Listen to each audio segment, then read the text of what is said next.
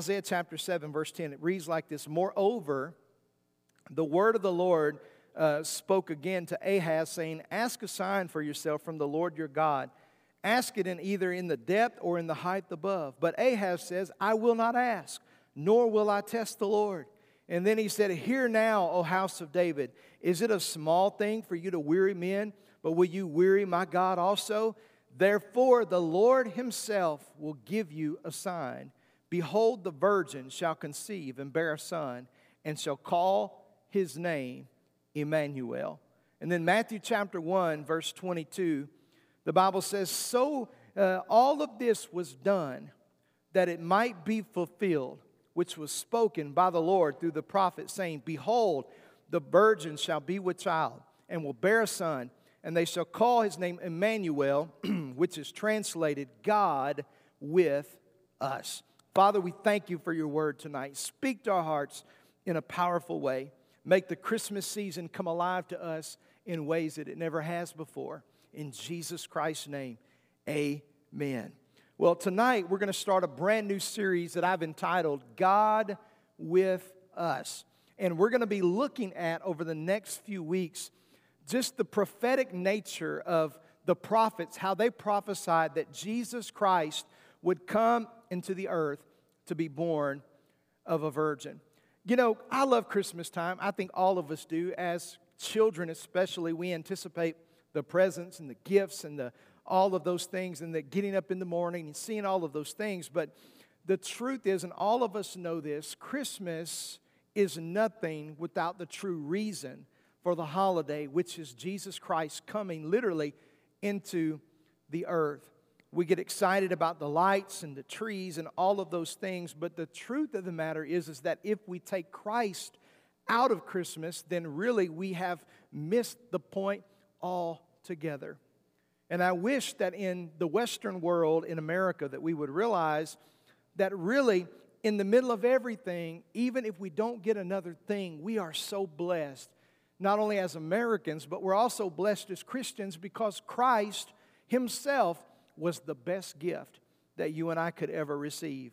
And so we want to talk about this tonight as we look at all of these things. Now, we love Bible prophecy, and, and I don't know about you, but I, I love Bible prophecy. I love studying about the, the second coming and what the prophet said about Jesus returning, and, and I love to think about those things.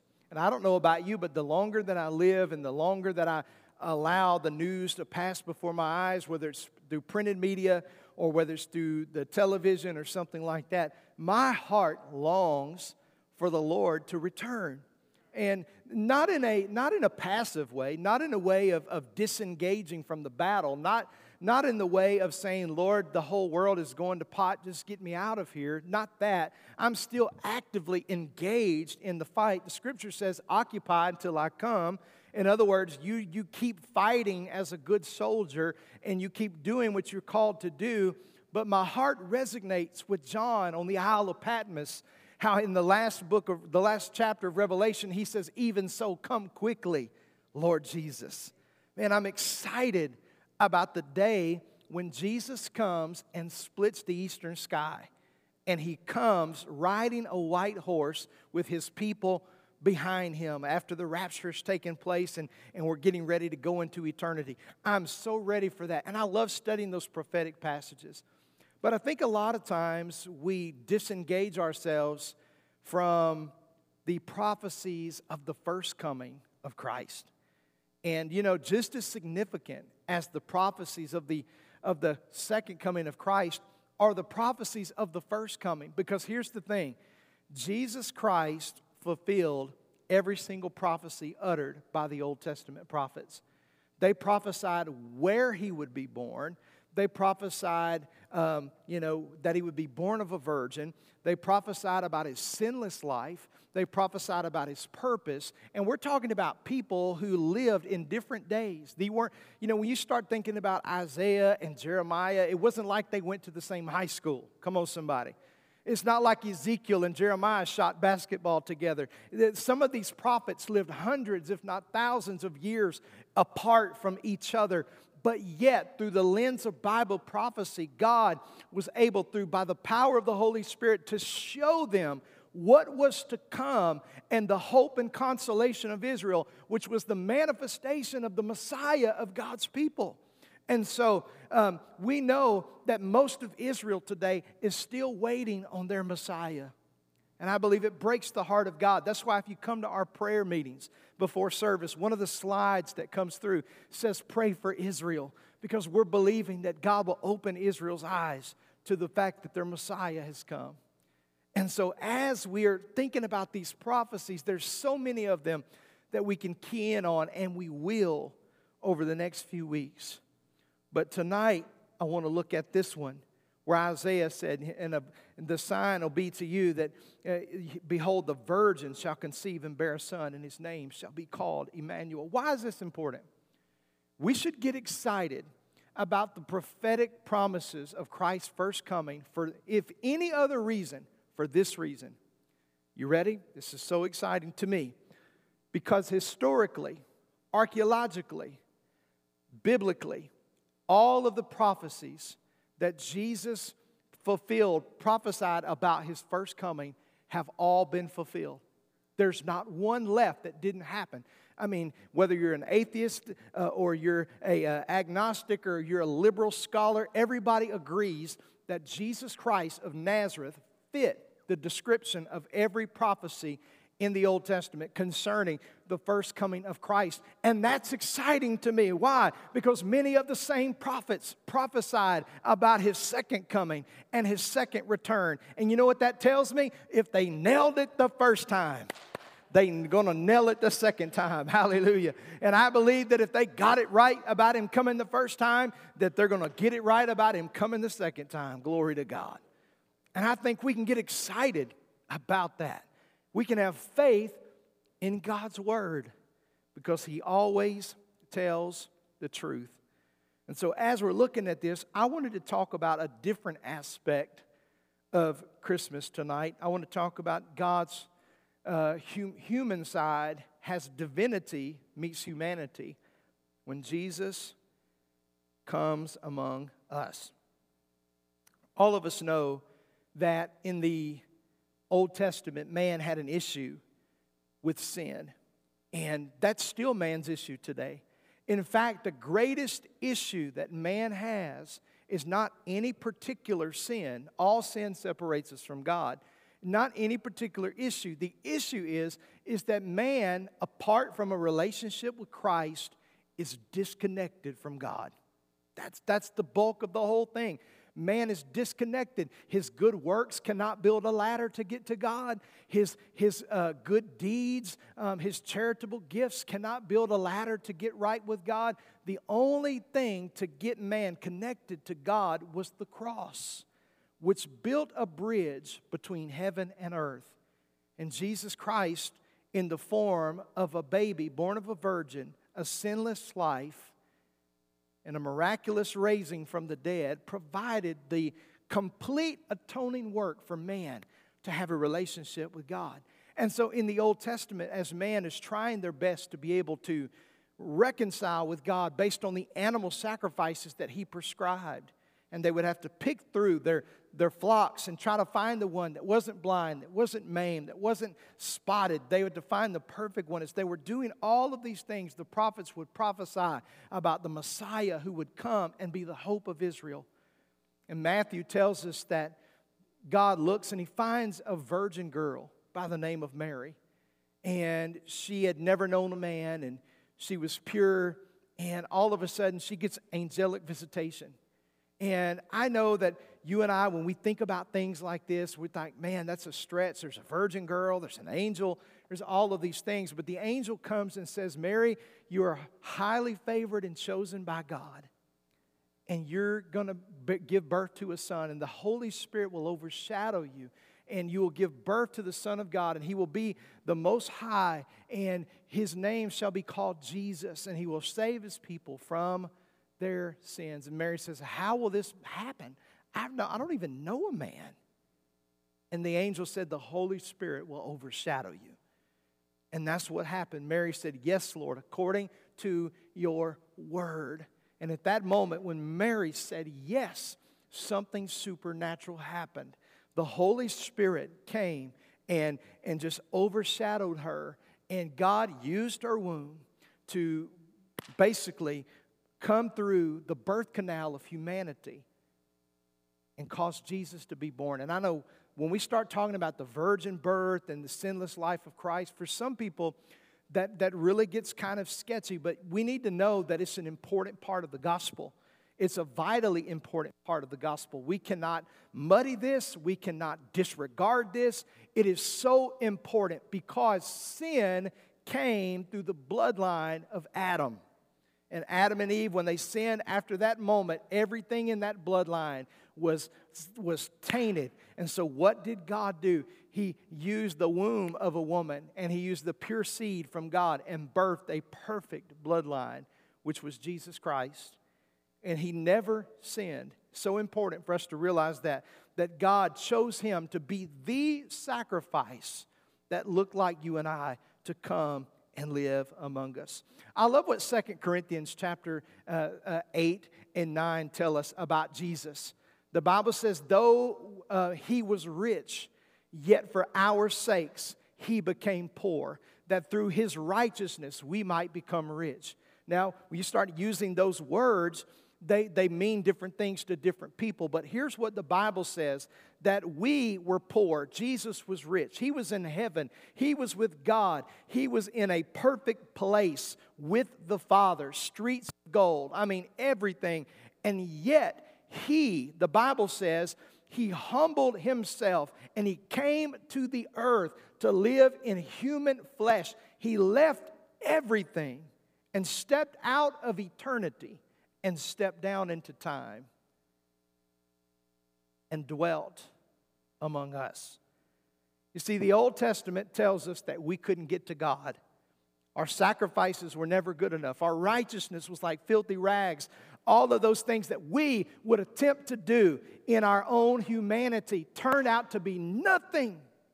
Even the Apostle Paul echoed that statement in his letters when he said, You know, I'm, I'm a Pharisee among Pharisee. I'm, I'm multilingual. I'm, I'm uh, circumcised on the eighth day. I studied among Gamaliel, one of the greatest men in Israel. And he said, You know what? I take all of that stuff and I stack it up in a big pile and present it to you. It's nothing but dung. That's what Paul said. I count it as rubbish, except one thing I want to do is to know Christ and Him crucified and to identify with His suffering. Man, I'm telling you, when we think about it, God came down, left heaven to get involved in man's humanity. The Old Testament teaches us that our goodness cannot get to God. So, what did He do?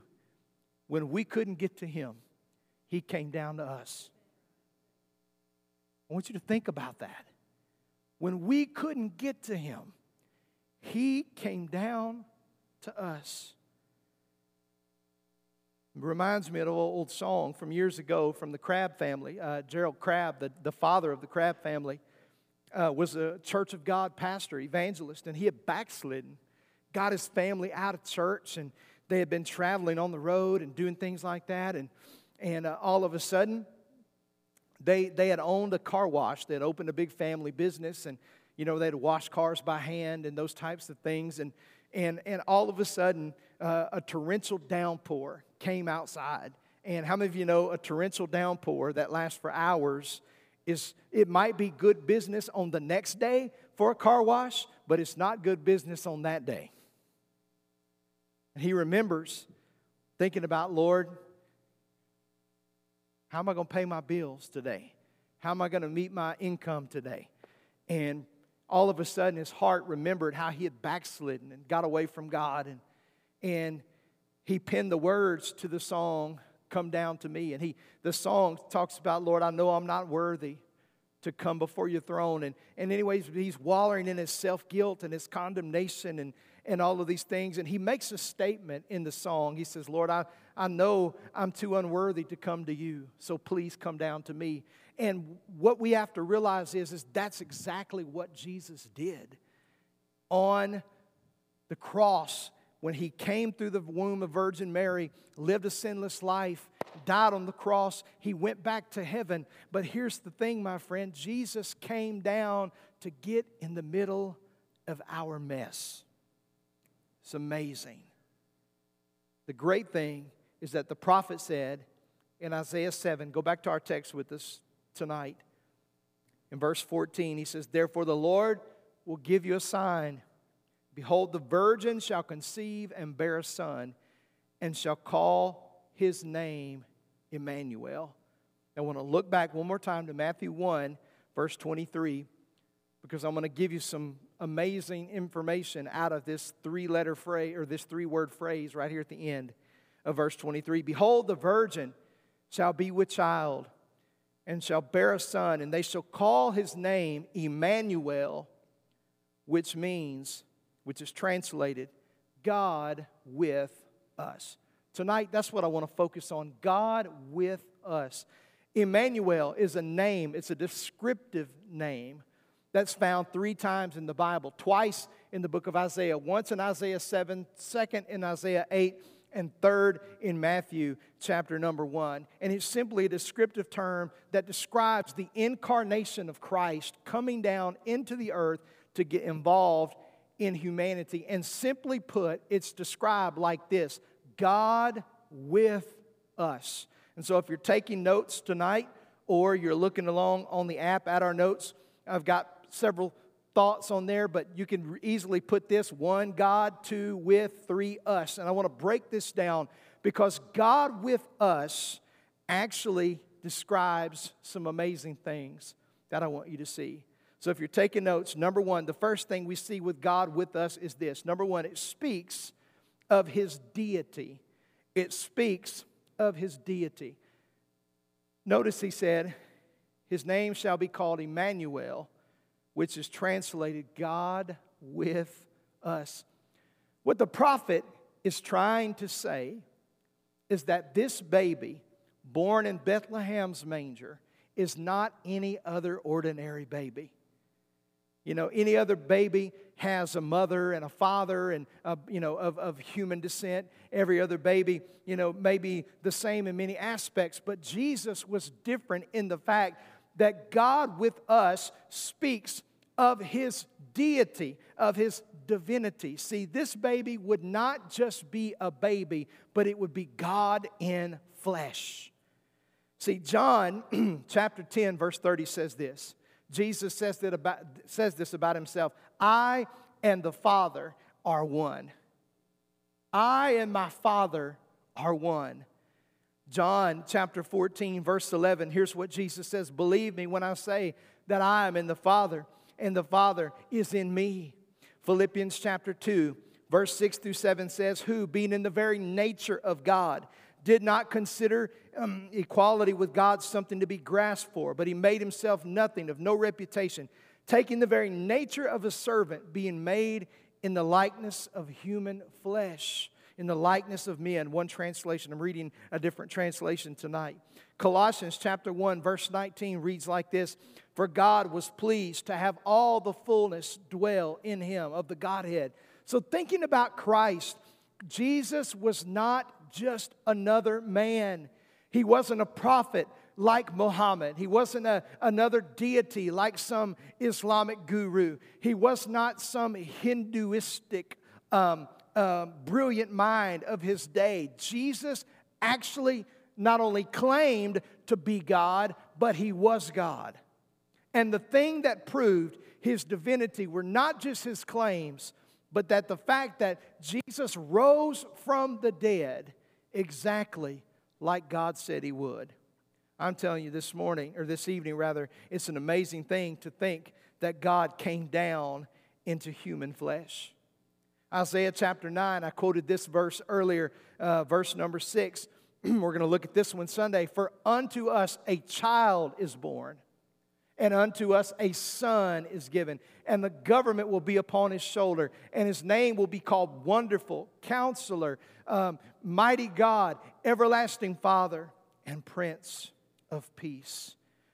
That is God in the flesh.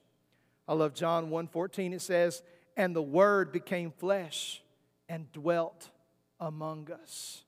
And we beheld the glory, the glory of the only begotten of the Father, full of grace and truth. Last verse in this passage that I want to show you is 1 John 1 1 through 2. Uh, if you have it on the screen, notice there it says, That which was from the beginning, that which we have uh, heard, which we have seen with our eyes, which we have looked at with our hands, we've touched, we proclaim concerning the word of life.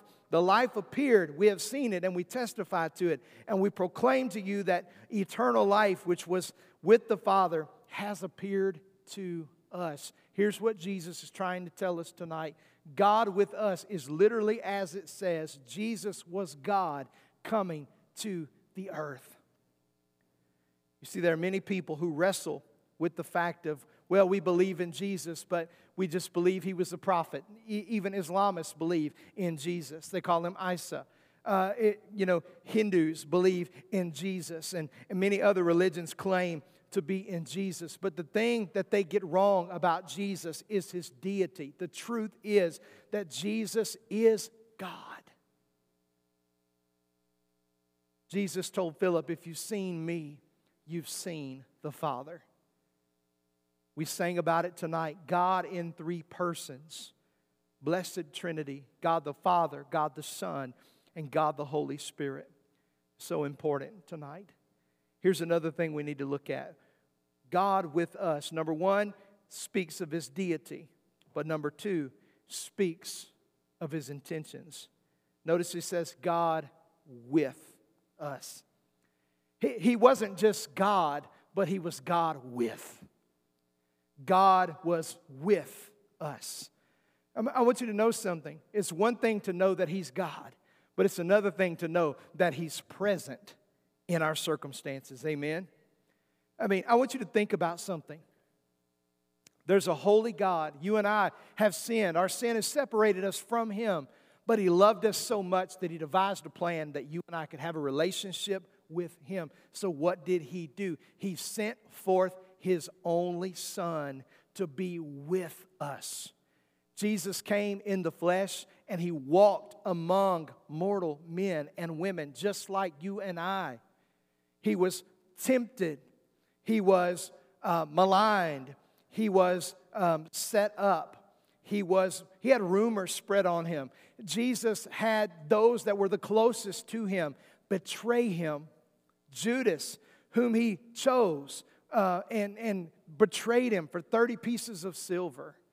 You got to think about this. Jesus was touched by every single aspect of humanity. The Bible says it like this He was in all points tempted, yet as we were, yet without sin. I mean, so when we go to Jesus sometimes and we're praying and we're like, God, you just don't understand. Yes, He does. He understands because He's God with us.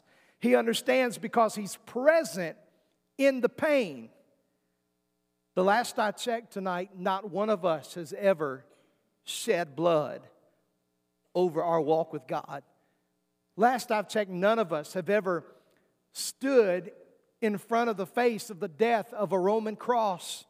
But yet, Jesus, when he went to Calvary, the scripture is very literal when it says, He that knew no sin became sin for us that we might become the righteousness of God in him. What does that mean? Jesus did not pay a penalty for his sin, he paid a penalty for our sin. And the weight of the sin of the world was upon his shoulders. And so, what does that mean? That means that he came down and got in the middle of our mess. God with us. Think about the woman caught in the act of adultery. Very famous passage of Scripture. And here she's condemned by the law of Moses. Stone her, Rabbi. That's what the law says, but what do you say? And Jesus said, He was out, he that's without sin cast the first stone. And you know the story. John records he gets down into the dust of the earth, and with his finger he begins to write in the sand. And we don't know what he said, but what we do know is because Jesus is God, The same finger that wrote on the Ten Commandments, Thou shalt not commit adultery, also wrote down in the sand of life. And you know what he did? This woman was thrown down, she was cast down, she was in a place of humiliation, shame, caught in her nakedness, caught in her act. Jesus didn't pick her up and make her look up to the sky, but you know what he did? He humbled down and got on her level and got in her dirt. You know why? Because he's God with us. Know, when Peter's mother in law was sick with a fever and she was about to die, and Jesus was in the house of Peter, you know what Jesus did? Jesus went in to where Peter's mother in law was. And the Bible says he reached down and he touched her. You know why he touched her? Because he's God with us. You know, the Bible says that um, Mary and Martha were weeping at the death of their, their friend Lazarus. And, and he, you know, Jesus, you're a day late and a dollar short. You should have been here early. The Bible says that Jesus wept and, and, and he went with them and he rejoiced and he, he, he comforted them and he consoled them. You know why? Because he's God with us. You know what God with us teaches us? That he's not a distant God. God with us teaches us that he's not a far off God. Yet the Bible says He's ever present help in a time of trouble. Jesus said, I'll never leave you and I'll never forsake you. I'll be a friend that sticks closer than a brother. I'll be with you, lo, always, even until the end of the age. He is God with us. And I need to tell somebody tonight even when you can't feel Him, He's still with you. Even when you can't see Him, He's still with you. Why? Because He's a promise keeper. God with us speaks of his intentions. His intention was not just to come to earth and be, but his intention was to come and be in the middle of us. God is love. The God kind of love is the agape kind of love, it's unconditional. Here's what kind of love God has. John 3:16 for God so loved the world you know what that world there means in the Greek? It, it doesn't mean the planet necessarily, it, it speaks of everybody in the world. It speaks of the systems in the world, everything in the world. God so loved the world. He didn't just love the saved world, He just didn't love the world that loved Him back. The Bible says He loved those who didn't even know about Him yet. He loved the world so much because He created the world that He gave His only begotten Son that whosoever believed in him should not perish but have everlasting eternal life. That's God with us. Here's another one Luke 19, verse 10. For the Son of Man came to seek and to save that which is lost. Folks, I'm telling you, Jesus came down from heaven to be with us present in our pain, present in our problems, present in our circumstances. And guess what? When He came with us, uh, came down here with us, He didn't just come to be present, but He also came to bring solutions. He came to be solution. He came to bring solutions. And when he came down to hurting humanity, he always had an answer. And that answer was found in, in this personhood of who he was. Now, here's what I want you to see it speaks of his intention. But number three, God with us speaks of his involvement. Look at this God with us. God with us. God speaks of his deity, with speaks of his intentions being present, but us speaks of his involvement. You know what it says when it says God with us? Everybody say us. Us is personal. Us is personal. It's so easy for us to say, well, God, God takes care of other people.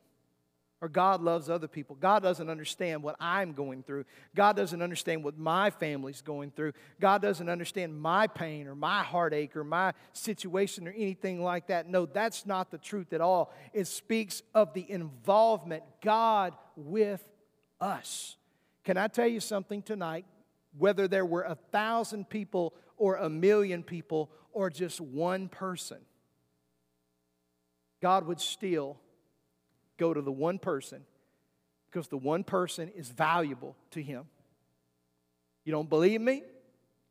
The Bible records a Gentile in the book of Acts who is an Ethiopian eunuch.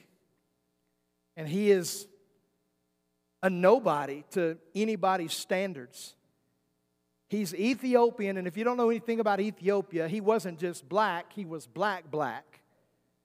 He was a eunuch, which means he had been castrated, he couldn't produce, and he's alone in a desert. Nobody. There's no water, there's nothing. He's all by himself. And you know what? He, he's got a scroll of the prophet Isaiah, and he's reading it. And he doesn't understand what he's reading, but there was something in his heart that was longing for God. There was something in this eunuch's heart, this Ethiopian's heart, that he was longing to know God more. He was longing to know who was Isaiah talking about. And you know what God did? God Star Wars Philip in the Old Testament and translated him in the middle of nowhere. Philip was one place, and all of a sudden, God picked him up and put him in the middle of a desert while this man was reading this scroll and he said, I don't understand. Can you teach me? And Philip led him to Jesus. And where there was no water, God made water appear so he could be baptized in the desert. That's what God with us means. He's personal. And if you need him, he'll always show up. You may think he's late, but he's always on time. Even with Lazarus' delay, he had a purpose for delaying his coming. But I'm telling you, he's a very personal God. He's present. Everybody say he's present. God with us. The book of Acts records that Peter, the apostle, was in prison, scheduled to be executed. And it was the night before he was about to get his head taken off. And the Bible says the church was praying and they were having a prayer meeting. By the way, I can't emphasize enough how important corporate prayer is. Coming together to pray corporately. They prayed, and as they were praying, Peter was sleeping. I don't know how you have enough peace in your life to, to sleep when you're about to be executed the next day. I don't even sleep well when I have to go to the dentist the next day. Can I get amen? Something about the drill I don't like. But Peter's praying, and guess what happens? An angel comes, knocks on the prison door, busts out his shackles, doesn't wake the guard up, opens the door, and Peter goes and knocks on the door of the people having the prayer meeting. And, and they're wiping their eyes because they're praying all night long. And they said, Oh, it can't be Peter because they don't even have faith in their own prayer. And, and they have to go back and answer the door. And Peter's like, Guys, it's me. Why did God get Peter out of prison? Because he's God with us. He's with us. I could go on and on about Paul and the storm. I could go on about John on the Isle of Patmos, where he's isolated and exiled to a place where they're going to try to boil him in oil. And yet, John says, I was in the Spirit on the Lord's day. And God protected him. Why? Because he's not just God in the sky, he's God with us. He's ever present. Matthew 28, verse 20 the great passage about the Great Commission. Jesus told them to go make disciples and baptize them, and that's what we're getting ready to do on Sunday. but the latter part of that passage says this teaching them to observe all the things that I've commanded you to do, and lo, I am with you always, even to the end of the age. Amen. And the word amen is not some religious word we say when the preacher says something we like. Amen means so be it, I agree. And that's the words of Jesus. And Jesus said amen. And if Jesus can say amen, then we need to say amen. And you know what? Jesus said this He said, I'm going to be with you always. He said, even to the end of the age. You say, whoa, wait a minute, Pastor. But Jesus died on the cross and went back to the heaven. Yes, he did. But he told his disciples, it's expedient to you that I go away. Because if I do not go away, I cannot send the Comforter to you. So, how is Jesus with us present today? Through the power and the presence of the Holy Spirit. I preached a, a message some years ago called The Spirit of Christmas. And I talked about the Holy Spirit's ministry throughout the birth of Christ and all of those different things, and talked about Simeon and, and all the people who had a, a prim, primary role in the story of Christmas. The Holy Spirit is always pointing us to Christ. And that's why you and I need to be full of the Holy Spirit and walking in the power of the Holy Spirit because the Holy Spirit's presence on the inside of us is God's promise to us to keep us and to guide us and to be with us even to the end of the age. Tonight, as I close and close your Bible, I want to I want to just give you this piece of encouragement as we get ready to leave tonight. No matter what you may feel, no matter what you may think or perceive, I'm going to tell you, feelings are, are real, but they're not always true, right? You may feel like nobody likes you, but that doesn't make it true. Amen? Uh, I, I, I tell this to my children all the time. Feelings are real. We don't want to dismiss your feeling. You might feel alone, but that doesn't mean you are alone. Amen? And so feelings are real. But I want to encourage you tonight that when you're going through the circumstances of life, difficulties, and hard times, and sometimes your flesh says, God, where are you? I want you to know His name is Emmanuel, and it means God with us. And He wasn't just with us in the manger, but He's with us presently. Because the scripture says, I will never leave you and I will never forsake you.